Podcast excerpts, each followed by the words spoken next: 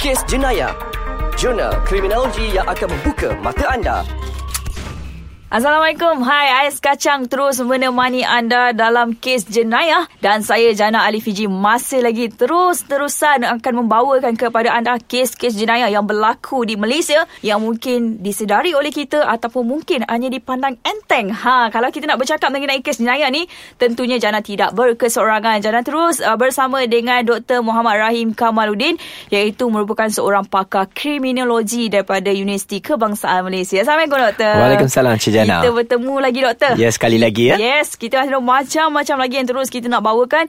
Kita terus nak korek ke kes jenayah ni. Kita jangan bagi penjenayah-penjenayah ni senang sangat nak menipu rakyat Malaysia. Ya, betul. Dan bila kita cakap mengenai menipu rakyat Malaysia, kita nak bercakap mengenai um, satu uh, kes yang boleh dikatakan bukan baru sebenarnya. Tapi cuma adakah rakyat Malaysia sedar atau tidak?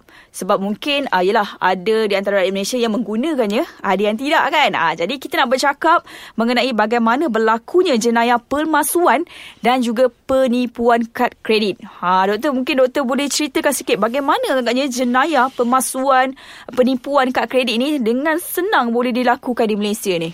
Alright. Saya rasa topik ni eh topik hmm. hari ni di Ais Kacang saya rasa sangat relevan eh. hmm. eh. Okey kerana baru-baru ni okey ada beberapa sindiket eh okay. pemalsuan eh kad kredit palsu eh hmm. ditumpaskan. Okay. Alright yang membawa kerugian berjuta-juta ya. Wow, Alright. Hmm. Okey yang uh, melibatkan bukan sahaja warga tempatan hmm. dan juga warga asing. Hmm. Alright. Kalau kita melihat eh pemalsuan dan juga penipuan kad kredit bukanlah satu jenayah yang baru. Hmm. Alright. Tapi apa yang menarik perhatian ramai ramai orang ialah hmm. alright per sindiket pemalsuan kad kredit ini ataupun sindiket kad kredit palsu ni hmm. mereka juga hire alright okay. pelajar universiti okay. sebagai keldai kad kredit palsu. Cik Jana wow. pernah dengar keldai dadah kan? Keldai dadah tu selalu, selalu sangat dengar, dengar kan? tapi okay. keldai Sekarang kad ni, kredit ni wow. Ya, yeah, keldai kad kredit mm-hmm. palsu. Mm-hmm. Konsepnya sangat simple di mana sindiket ni akan hire mm-hmm. right pelajar-pelajar universiti okay. dan mereka akan diberikan kad kredit palsu. Okey. Dan mereka akan diberikan tiket penerbangan mm-hmm. right ke luar negara. Okay. Apa yang keldai ni kena buat ialah okay. pelajar ni kena buat mm-hmm. ialah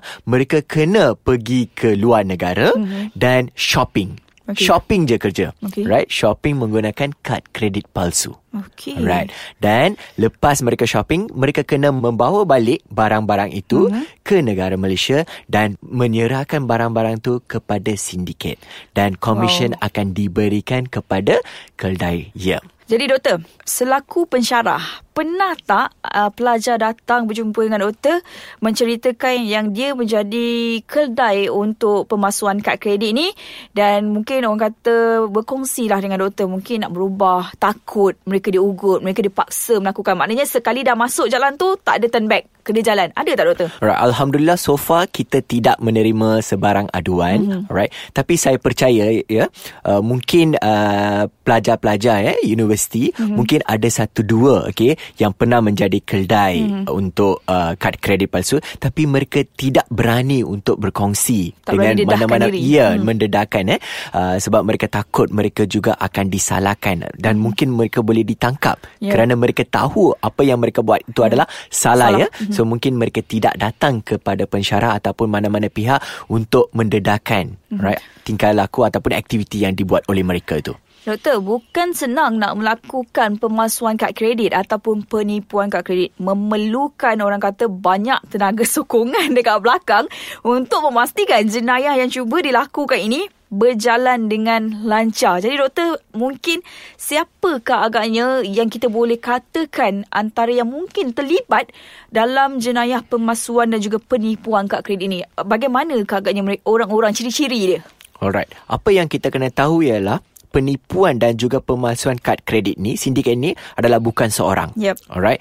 Ia memerlukan gabungan kepakaran eh mm-hmm. daripada beberapa pihak mm-hmm. okey dan mereka juga perlukan sumber maklumat daripada beberapa pihak Betul. so mereka selalunya akan bekerja dalam bentuk sindiket iaitu dalam bentuk kumpulan tiga hingga empat alright mm. agar keuntungan yang mereka dapat tu mereka akan dikongsikan bersama ya okay. alright uh, apa yang mereka buat ialah okey mereka akan mempunyai hubungan dengan uh, sebagai contohnya okey pekedai-pekedai. Okey. alright? Uh, yang mengguna pakai pembayaran kad kredit Kredit, eh? yep. alright? Mungkin mereka ada beberapa dalang eh? Mhm. okey daripada pekedai. Mungkin mereka juga boleh mendapatkan beberapa maklumat daripada individu yang tidak bertanggungjawab. Okey yang memegang jawatan uh, yang tinggi dalam Mhm. sesuatu syarikat. Okey termasuklah syarikat perbankan dan sebagainya. Alright? Dan selain itu mereka juga akan uh, meminta rakan-rakan uh, daripada luar negara sebab tu kalau kita melihat sindiket yang ditangkap tu mereka bukan sahaja terdiri daripada warga tempatan Okey. malah mereka juga terdiri daripada war- warga asing Okey. alright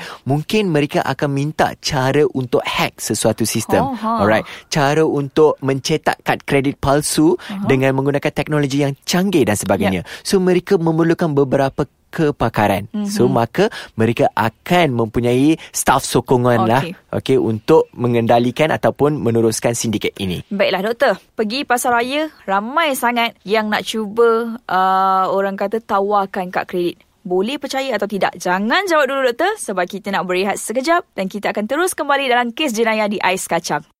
Kes jenayah masih lagi terus menemani anda di Ais Kacang dan siapa lagi kalau bukan Jana Ali Fiji bersama dengan Dr. Rahim Kamaluddin akan terus merungkai, akan terus membongkar kes-kes jenayah yang mungkin anda tak sedar sebenarnya berlaku di sekeliling anda yang mungkin juga melibatkan ahli keluarga anda. Betul tak Doktor? Ya, betul. Doktor, kalau kita pergi kat pasar-pasar raya yang besar-besar lah kan terutamanya, ramai sangat yang tawar nak kad kredit kak dah. Ambil kad kredit ni kak. Oh tak payah, tak ada fees apa semua. Macam-macam sen- bonus ah, ya? Senang kan? Ha, senangkan akak untuk shopping apa semua.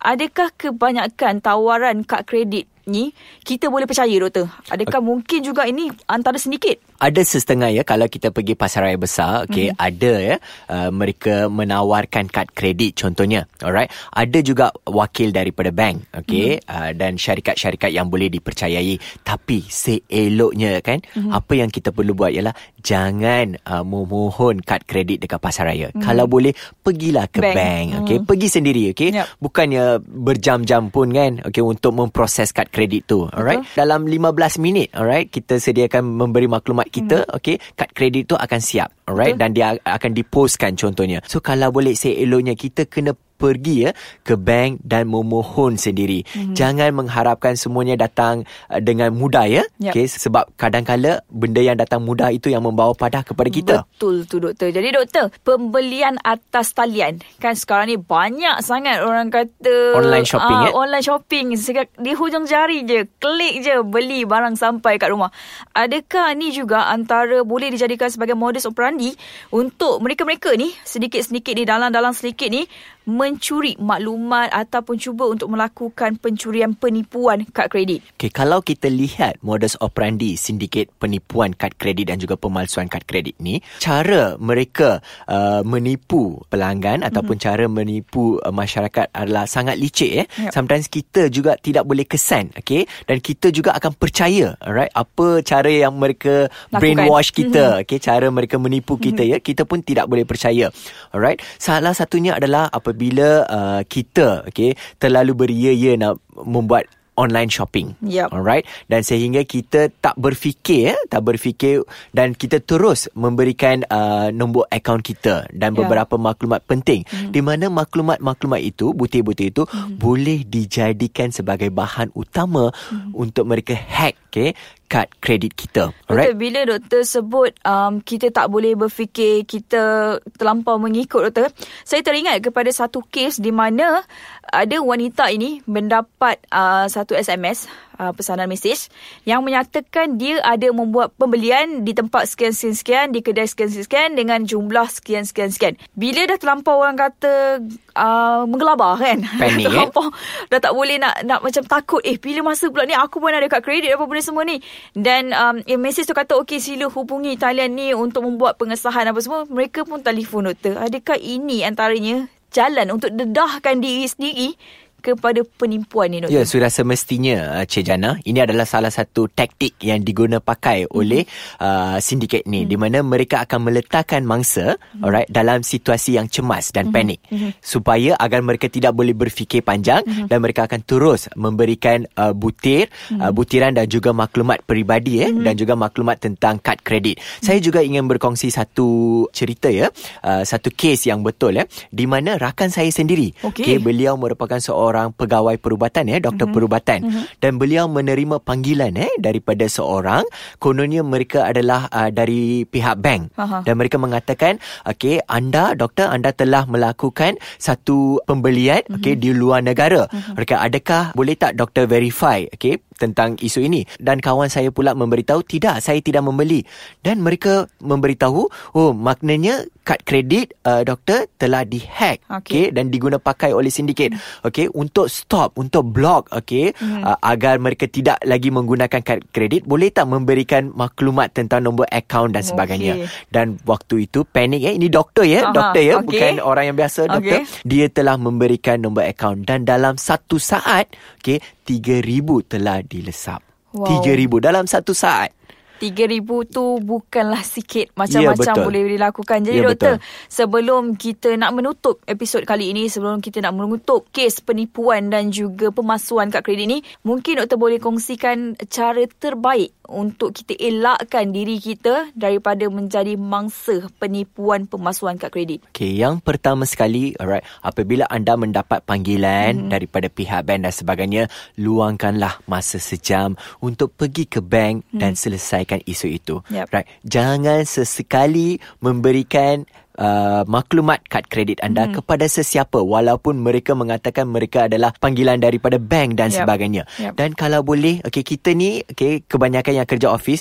kita malas nak log out. Yes. Okey apabila kita nak gunakan uh, online banking dan Mm. sebagainya Mm. alright kita malas nak log out ya so waktu itu mungkin eh ada beberapa individu yang tidak bertanggungjawab. Ya. mereka boleh uh, hack okey komputer kita dan mereka boleh retrieve password kita. Yep. alright? So kita kena percaya. Dan ada sesetengah orang ni dia tidak akan monitor penyata ya mm-hmm. uh, bil kad kredit Ya, setiap betul. bulan sebab dia malas Malas, alright yep. sebab ada beberapa sindiket mereka akan lesap duit dalam jumlah yang sangat kecil, Kecil. di mana sedar. kita kita tak Ya. sedar So adalah sangat penting okey untuk meluangkan masa untuk lebih berhati-hati dan menjaga kad kredit kita dan semak bil-bil setiap bulan dan apabila adanya apa-apa urusan tolonglah pergi ke bank dan selesaikan dengan sendiri. Betul tu doktor. Terima kasih banyak-banyak doktor. Kita dah merungkaikan satu kes jenayah. Ya, Kita betul. dah didik rakyat Malaysia supaya jangan senang-senang untuk jadi mangsa penipuan dan juga pemalsuan kad kredit. Jadi anda kena pastikan terus mendengar Ais Kacang sebab kami di kes jenayah akan terus mengajar, mendidik anda mengenai jenayah-jenayah yang berlaku di Malaysia terutamanya. Sampai sini saja dahulu daripada saya Jana Alifiji yang ditemani oleh Dr. Rahim. Kita berjumpa lagi nanti. Assalamualaikum. Bye-bye.